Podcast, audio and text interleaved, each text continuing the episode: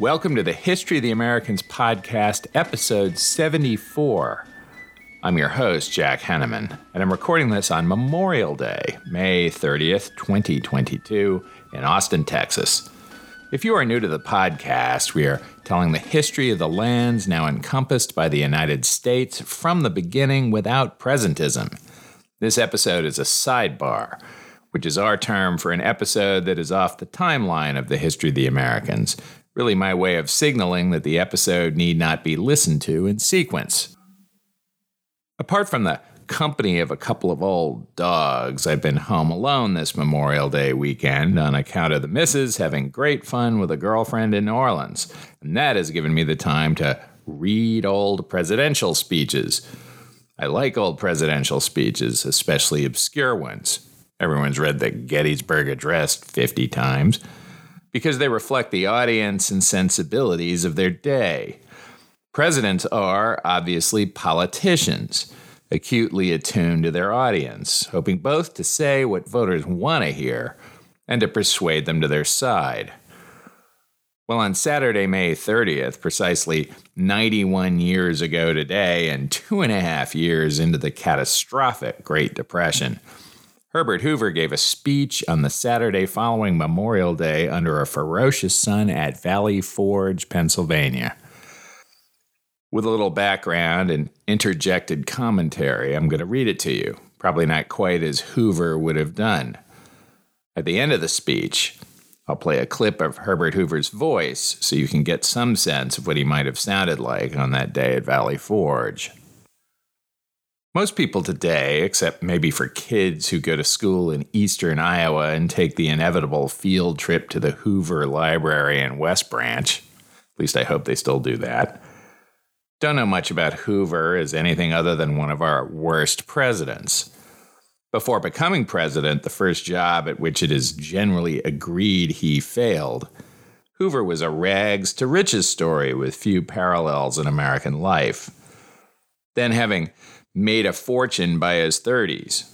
During World War I, Hoover would invent the entire concept of international food relief and save literally millions of Belgians and other Europeans from mass starvation. There's a good argument that by the late 1920s, Hoover had saved more lives than any American before him. Before the wreckage of his presidency, Hoover was known deservedly as the great humanitarian. Herbert Clark Hoover was born on August 10, 1874, in West Branch, Iowa, a Quaker settlement about 10 miles east of Iowa City. He came into the world at home, in a small but immaculate cottage across an alley from his father Jesse's blacksmith shop. West Branch was well east of the frontier in 1874 but the railroad had come through only three years before. In the words of William Leuchtenburg, who wrote an accessible biography of Hoover in the American President series, link on the website, West Branch was church going, sober Republican. The sole Democrat was the village drunk. I'm a bit sympathetic with that guy, actually, because if you've been to West Branch even recently, I was there 10 years ago, and imagine it in 1874 with no car to whisk you back to Iowa City. You might actually aspire to be the village drunk. All right, all right, West Branch, just having fun with you. Cool your jets, okay? Hoover's beloved father died when he was six. His mother, Hulda, was what passes for a Quaker zealot in a town full of them, and was always dumping her kids with relatives so she could travel around preaching the good word. After Jesse died, Hulda, young Bertie, and his brother and sister were poor to the point of being precarious. In contrast to politicians today, Hoover almost never talked about his childhood poverty. The only time came in 1928 when an interviewer asked him why he liked food so much. Hoover told him about those days in Iowa and said, You see, I was always hungry then. In 1884, when Bertie was only 10, Hulda died. He and his brother Tad and sister May were orphans. They were passed around among relatives in the area, but the next year, at age 11, an uncle told him, Thee is going to Oregon. to live with Hulda's older brother John, whose own son had died recently. They put him on a westbound coach of the Union Pacific for a seven day journey across the Great Plains and the Rockies, and then by river steamer on the Willamette to Newberg, where his Uncle John met him at the depot. They did not get along. He put Bertie to work on its various enterprises, a school of hard knocks, if there ever was one. Bertie did every type of task one might imagine and really didn't go to school. Still, young Herbert, Bertie, learned bookkeeping and typing before he was 14. He also developed a deep yearning to get out of there. Asked a generation later about his boyhood goal, Leuchtenburg said, Hoover answered, To be able to earn my own living without the help of anybody, anywhere. He would accomplish it in spades. A chance meeting with a mining engineer changed the arc of Hoover's life. Quoting Leuchtenburg, he heard that a new university, Leland Stanford, was being founded in California, and he set his cap on going there. His meager schooling nearly derailed that aspiration when he failed the entrance examination. The Stanford mathematics professor who administered the test was so impressed by his tenacity, however, that he admitted Bert conditionally. A young Quaker, none too well prepared, the examiner reported, but showing remarkable keenness. A Quaker himself, who would one day be president of Swarthmore, he noted that the slender, square jawed applicant put his teeth together with great decision, and his whole face and posture showed his determination to pass the examination at any cost. He instructed Bert to arrive in California well before the university opened in order to be tutored for a second test. Herbert Hoover entered the first pioneer class of Stanford University by the skin of his teeth. Hoover worked ferociously at Stanford, mostly at terrible jobs to pay his expenses. He almost failed out his first semester, but he fell in with the chairman of the geology department who took him under his wing. He involved Hoover in making United States Geological Survey maps of the West and was generous as a mentor. Some of those maps show Herbert Hoover as an author, credit that even many professors today wouldn't extend to their undergraduate assistants. Hoover was still almost penniless. Quoting Leuchtenburg again, while gaining this priceless experience, Hoover continued to live hand to mouth. When in the summer of his junior year, a survey post he was expecting did not materialize, he was reduced to driving a team of horses from Palo Alto to Yosemite planting signs and posting advertisements for William Randolph Hearst's San Francisco Examiner. On learning that he did have a job after all, while in the mountains near Lake Tahoe, Hoover, all but penniless, walked more than 80 miles in three days to catch a boat in Stockton for Palo Alto. No one could doubt his fortitude, however, they may have regarded his forbidding personality. Back to me, Hoover was determined, but at least introverted and often downright grumpy. He had a hard time making friends, though he would show early signs of political ambition by running for and winning the post of class treasurer on an anti fraternity slate. He was an outsider candidate in an outsider moment, and by taking up the cause of opposition to the frat bros on campus, he turned his own social incompetence into political advantage. But Hoover's resentment, which no doubt fueled his ambition, persisted. When his own sons would go to Stanford, he forbid them from joining a fraternity. Hoover did make one friend at Stanford. A lovely young freshman woman from Monterey named Lou Henry joined the Department of Geology. In due course, Hoover learned that she, too, had been born in Iowa, Waterloo, for those of you who are sticklers for Hawkeye State details and was fascinated by geology. In the 1890s, a man's field, if there ever was one. Hoover was smitten. Eventually, they would marry after Hoover had made enough money to be marriageable, and she would go on to be his resolute partner through thick and thin. Now came the second big turning point in Hoover's life, again, quoting Leuchtenburg. Early in 1896 in San Francisco, his fortunes took a decided turn for the better when he knocked on the door of Louis Janin, a prominent mining engineer who was an agent for the Rothschilds. Janin took him on as a copyist, little more than an office boy, but soon found Hoover's know how valuable in litigation and in assessing New Mexico and Colorado mines. When the world renowned London firm of Bewick Moreing and Company told Janin it was seeking an engineer, at least 35 years old, with expertise in smelting to go to Australia as a mine scout, he recommended Hoover. Much too young, only 22, the recent graduate grew a mustache, bought a top hat and a frock coat, puffed up his credentials, crossed the country by rail. This would be his first time east of the Mississippi, and sailed out of New York Harbor on a White Star liner for the Old World. On his country estate in England, Charles Algernon Moreing looked Hoover over, liked what he saw, and sent the young recruit, who gave his age as 36, by train through the Alps to the ancient Roman port of Brindisi, then on a long voyage via the Suez Canal and the Indian Ocean with stops at Port Said in Sri Lanka to the land down under.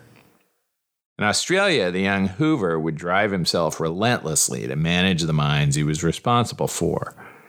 He squeezed more productivity out of his men, even at the price of firing them in great swaths when he judged them incompetent or too demanding of higher pay. And he turned out to be a genius at assessing the potential of new mines. He finally made enough money to marry Lou Henry, so after three years of proving his mettle, he returned to California and they were wed.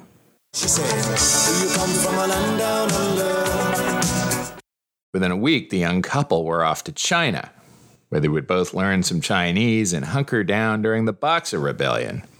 Leuchtenburg's account of that episode is priceless. Quote In 1900, they found themselves besieged in the international settlement at Tientsin by a rabidly xenophobic order, the Boxers, 300,000 strong, massacred Chinese Christians, torched churches, murdered the German envoy, and vowed to drive the foreign devils into the sea. Hoover erected barricades of grain and sugar sacks and organized distribution of rice and water to pro Western Chinese sheltered in their compound. Meanwhile, Lou, a 38 Mauser pistol tucked under her belt, bicycled about on errands under fire, nursed the wounded, tended a dairy herd, and kept night vigils. After a harrowing 28 days, the siege was broken. I do not remember a more satisfying musical performance, Hoover later said, than the bugles of the American Marines entering the settlement playing, There'll be a hot time in the old town tonight.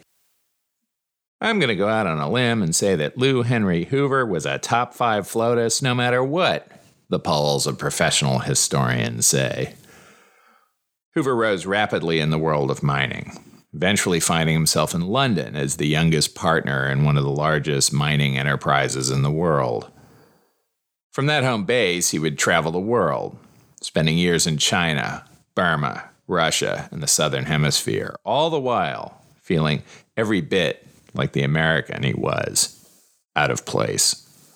By 1907, age 33, he would be a multimillionaire, back when a million bucks was truly serious coin. The orphan from West Branch, Iowa, and his wife from Waterloo had traveled an extraordinary distance, literally, especially, but also figuratively. Hoover then set up his own consulting firm and spent the years before World War I traveling the world and fixing troubled minds and starting new ones. But by 1914, he was beginning to look for another purpose. Making money had become too easy, and it kept him away from the United States, the only place where he felt at home. When the guns of August opened fire, he was in London, and within days of the opening shots, he organized a relief organization to get stranded American citizens out of Europe. He lent a huge amount of his own money so that his fellow Americans could get home and raise more from other wealthy American expats. Virtually all of it was repaid. The Wilson administration took notice and soon recruited him for other tasks.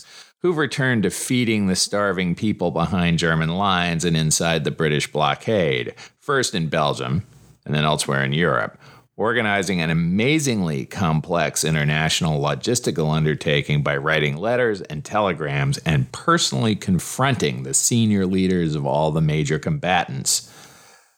Through sheer force of personality and competence, got the warring great powers of Imperial Europe to cooperate in saving civilian lives, even as they slaughtered each other's armies by the tens of thousands. That story is astonishing, and if I live so long, I will certainly get to it on this podcast. Hoover would go on to serve the Wilson administration at home and then become Secretary of Commerce under Calvin Coolidge, during which he would organize the relief of the lower Mississippi Valley during the catastrophic flooding in the summer of 1927. None of these experiences made Hoover an easier man to like. He was quick to anger, extremely direct in his speech, and largely lacking in the personality attributes that we normally regard as important for politicians. Hoover couldn't do chit chat at parties if his life depended on it. He also walled himself off from showing the empathy that he manifestly felt for the people he was helping. It would come out later that many promising but poor young men had received anonymous financial support from Hoover but even the recipients did not know who their benefactor was. He never wanted to meet with people he had saved from starvation or housed after a flood. There would be few, if any, such photo ops. His stalwart emotional reserve would push people away. As president, he failed utterly to show that he understood the suffering of the American people during the Depression, although surely he did. And his technocratic genius did not solve the crisis. By May 1931, Hoover was in deep political trouble. In that context, listen to the speech that Herbert Hoover gave before 20,000 onlookers at Valley Forge on May 30th, 1931. A day so hot that scores of people fainted, and yet they persisted. Over the distance of these 91 years, I was struck by both the similarities to and differences from presidential speeches that we might hear today. There are also, in the old fashioned language, echoes of political arguments that still rage today. With that, President Herbert Hoover's Memorial Day address. We are upon the eve of celebrating the 200th anniversary of the birth of George Washington. It is therefore appropriate that our observance of Memorial Day should this year be at this place, so intimately associated with the moral grandeur of the father of our country. This national shrine needs no description. The events enacted here require no recounting to the American people. The very name Valley Forge swells within us a pride of nationality. These peaceful fields hold a glory peculiarly their own. The sufferings of Washington's army in that dreadful winter of privation have made this place famous among all men. It was not the glory of battle for which these fields are remembered. No great battle was fought here. It was not the pomp of victory, for no martial triumph was won here. It was not the scene where peace was signed by which independence of a great nation was won. It was not the tombs of courageous men who, facing the enemy, gave the supreme sacrifice for their country to which we bow in reverence. A thousand other fields mark the courage, the glory, the valor, the skill, the martial triumph of our race. Yet the instinct and the judgment of our people after the abrasion of the years has appraised this place as a foremost shrine in the War of Independence and in our nation. It is a shrine to the things of the spirit and of the soul. It was the transcendent fortitude and steadfastness of these men who, in adversity and in suffering through the darkest hour of our history, held faithful to an ideal. Here men endured that a nation may live. George Washington and his men at any moment could have accepted the counsels of an easy path to an easy end of their privations. They could have surrendered their ideals to the widespread spirit of despair and discouragement. They could have abandoned their claims to freedom. They could have deserted their hopes and forsaken their faith. Instead, they chose the harder way of steadfast fortitude, and for many of death. Here, Washington and his little band of hungry and almost naked patriots kept alive the spark of liberty in the lowest hours of the Revolution. They met the crisis with steadfast fortitude. They conserved their strength. They husbanded their resources. They seized the opportunity, which with the turn of the tide of war led to victory. It was a triumph of character and idealism and high intelligence over the counsels of despair, of prudence, and material comfort. This was one of those moral victories that are the glory of the race. Without such victories, the life of man would descend to a sheer materialism, for where there is no vision, the people perish. Lacking these high inspirations, mankind could claim no distinction higher than the beasts of the field that sing no songs, dream no dreams, inspire no hope, and grasp no faith. Interjecting for a second, of course, had Hoover the benefit of my octopus teacher, surely you all saw that during the pandemic, he might have been a bit less confident in that last sentence. Back to Hoover. It is this high spirit that we commemorate when we pay our yearly tribute of reverence to those who in all wars have stood steadfast and those who have died in the service of our country. Our citizens in every war have flocked to arms at the call of country. They have responded willingly because in every emergency they have had before them an ideal of liberty and the freedom of their country. Some wars in history have been instigated by old and cynical men for cruel or selfish reasons. Some wars have been fought for power and possessions. The ends of some wars could have been more nobly won and more wisely won by patience and negotiation. But war for liberty has endowed the race not alone with the most precious possessions of freedom, but has inspired every succeeding generation with that idealism, which is the outpouring of man's spiritual nature. An ideal is an unselfish aspiration. Its purpose is the general welfare not only of this, but of future generations. It is a thing of the spirit, it is a generous and humane desire that all men may share equally in a common good.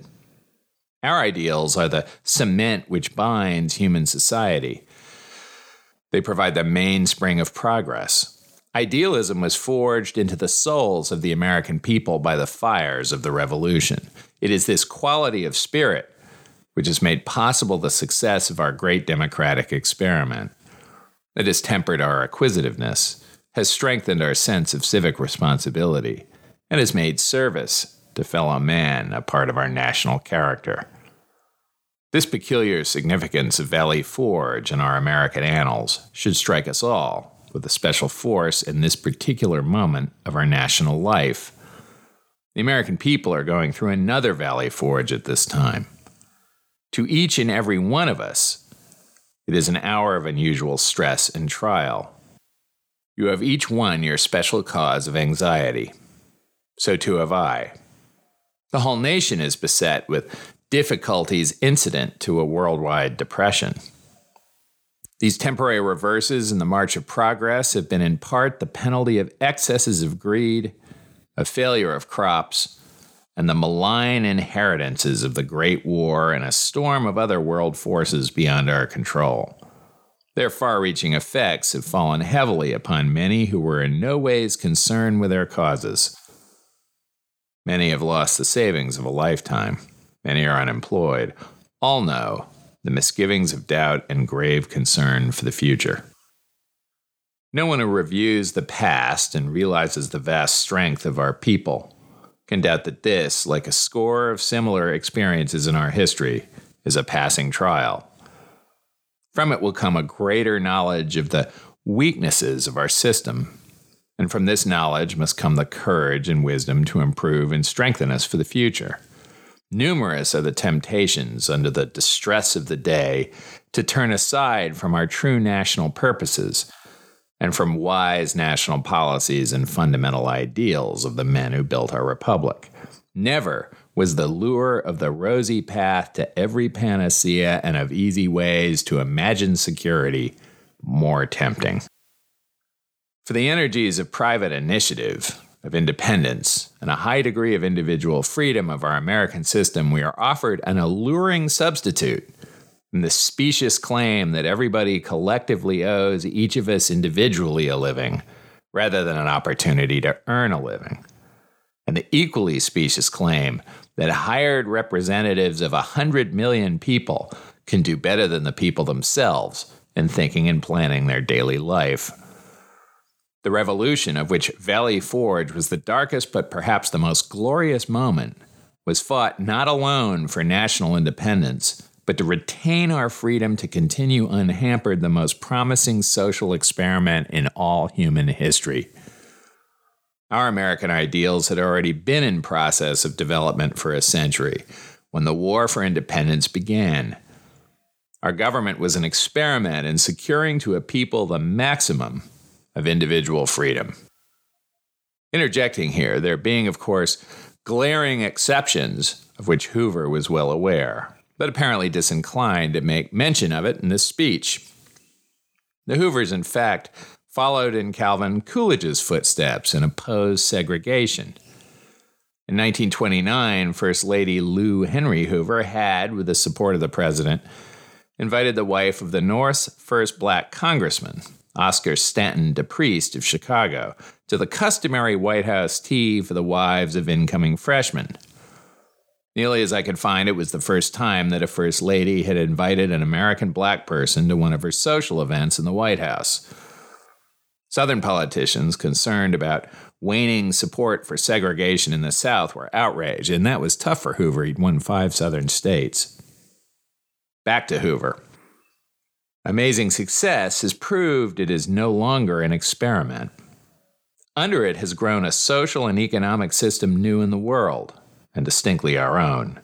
Human initiative has been inspired, human energies released, local cooperation has solidly knit together communities into self governing democracies, and the human spirit has blossomed in an atmosphere of a new independence and self respect it brought America to a greatness unparalleled in the history of the world.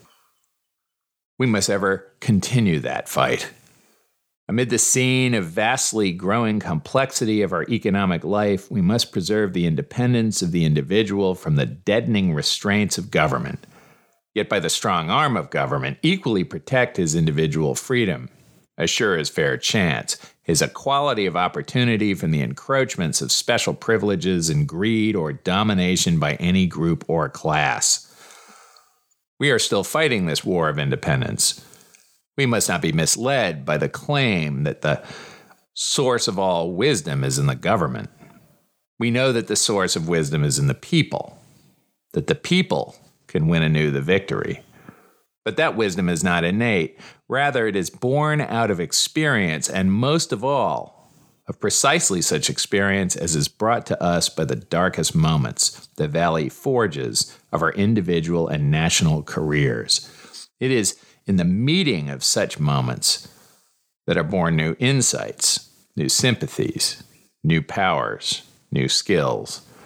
That is precisely why the wisdom of the few instead of the many fails to build an enduring government or an enduring people. Such battles as we are in the midst of today cannot be won by any single stroke, by any one strategy sprung from the mind of any single genius.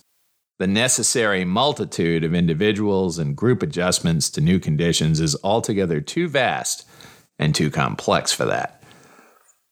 Rather, we must pin our faith upon the inventiveness, the resourcefulness, the initiative of every one of us. That cannot fail us if only we keep the faith in ourselves and our future and in the constant growth of our intelligence and ability to cooperate with one another. Sirens still sing the song of the easy way for the moment of difficulty, but the common sense of the common man the inherited tradition of an independent and self reliant race, the historical memory of Americans who glory in Valley Forge even as they glory in Yorktown. All these tell us the truth for which our ancestors fought and suffered, the truth which echoes upward from the soil of blood and tears, that the way to the nation's greatness is the path of self reliance independence, and steadfastness in times of trial and stress. Valley Forge met such a challenge to steadfastness in times and terms of war. Our test is to meet this challenge in times and terms of peace.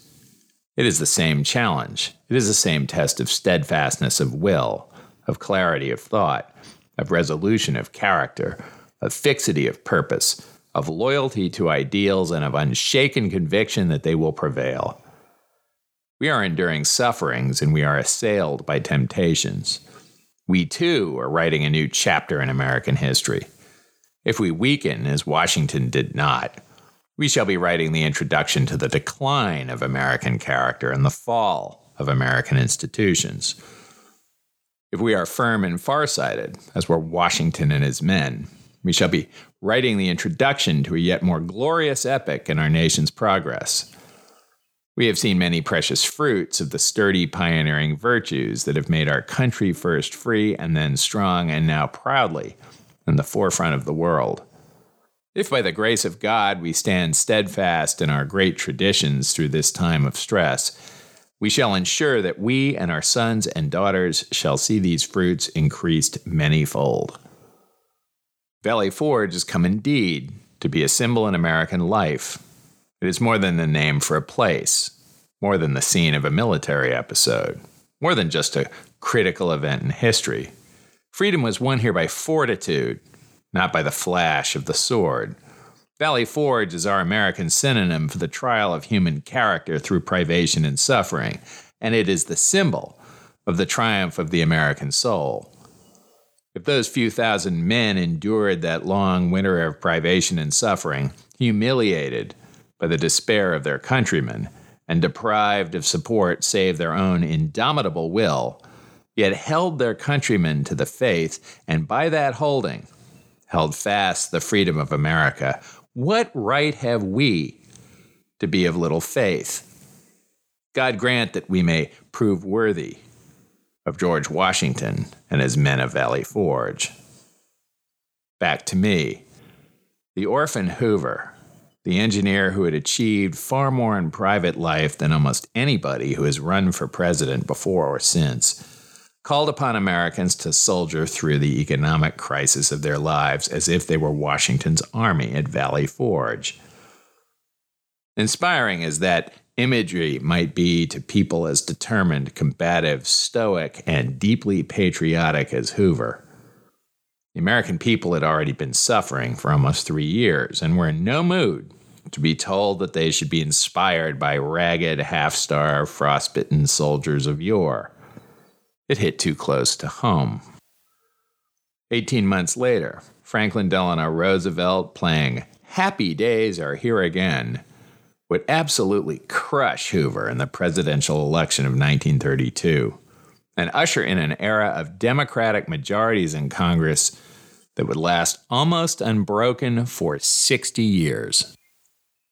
As promised, here's a short clip of Hoover himself speaking to a partisan crowd just four days before he would lose the election. You get a sense of his voice this way. My fellow citizens, from the congressional elections in 1930 down to the present moment, the strategy of the Democratic Party has been an effort to implant in the unthinking mind through deliberate misrepresentation the colossal falsehood that the Republican Party is responsible for this worldwide catastrophe. Notwithstanding his legacy as a bottom 10 president, Hoover was the greatest American technocrat administrator, at least until World War II, showing how sheer administrative competence and unremitting determination and work could accomplish astonishing things in both the private and public sectors. Mister, we could use a man like Herbert Hoover again. Just not in the presidency. Thank you again for listening to the History of the Americans podcast. We hope you enjoy listening to the History of the Americans podcast as much as we enjoy making it, and that you tell all your friends. Spread the word on your social propaganda website of choice. Please write us a nice review on Apple, that really helps. And subscribe in your favorite podcast app. To stay up to date on announcements and other interesting stuff that doesn't make it into a podcast episode, you can follow me on Twitter and on the Facebook page for the podcast. You can find that Googling around and stuff. This is a labor of love, and your support's very motivating. And of course, you can reach me with questions, corrections, eruptions of indignation, or pats on the back on the contact page for the website, thehistoryoftheamericans.com, or by email at thehistoryoftheamericans at gmail.com. Until next time.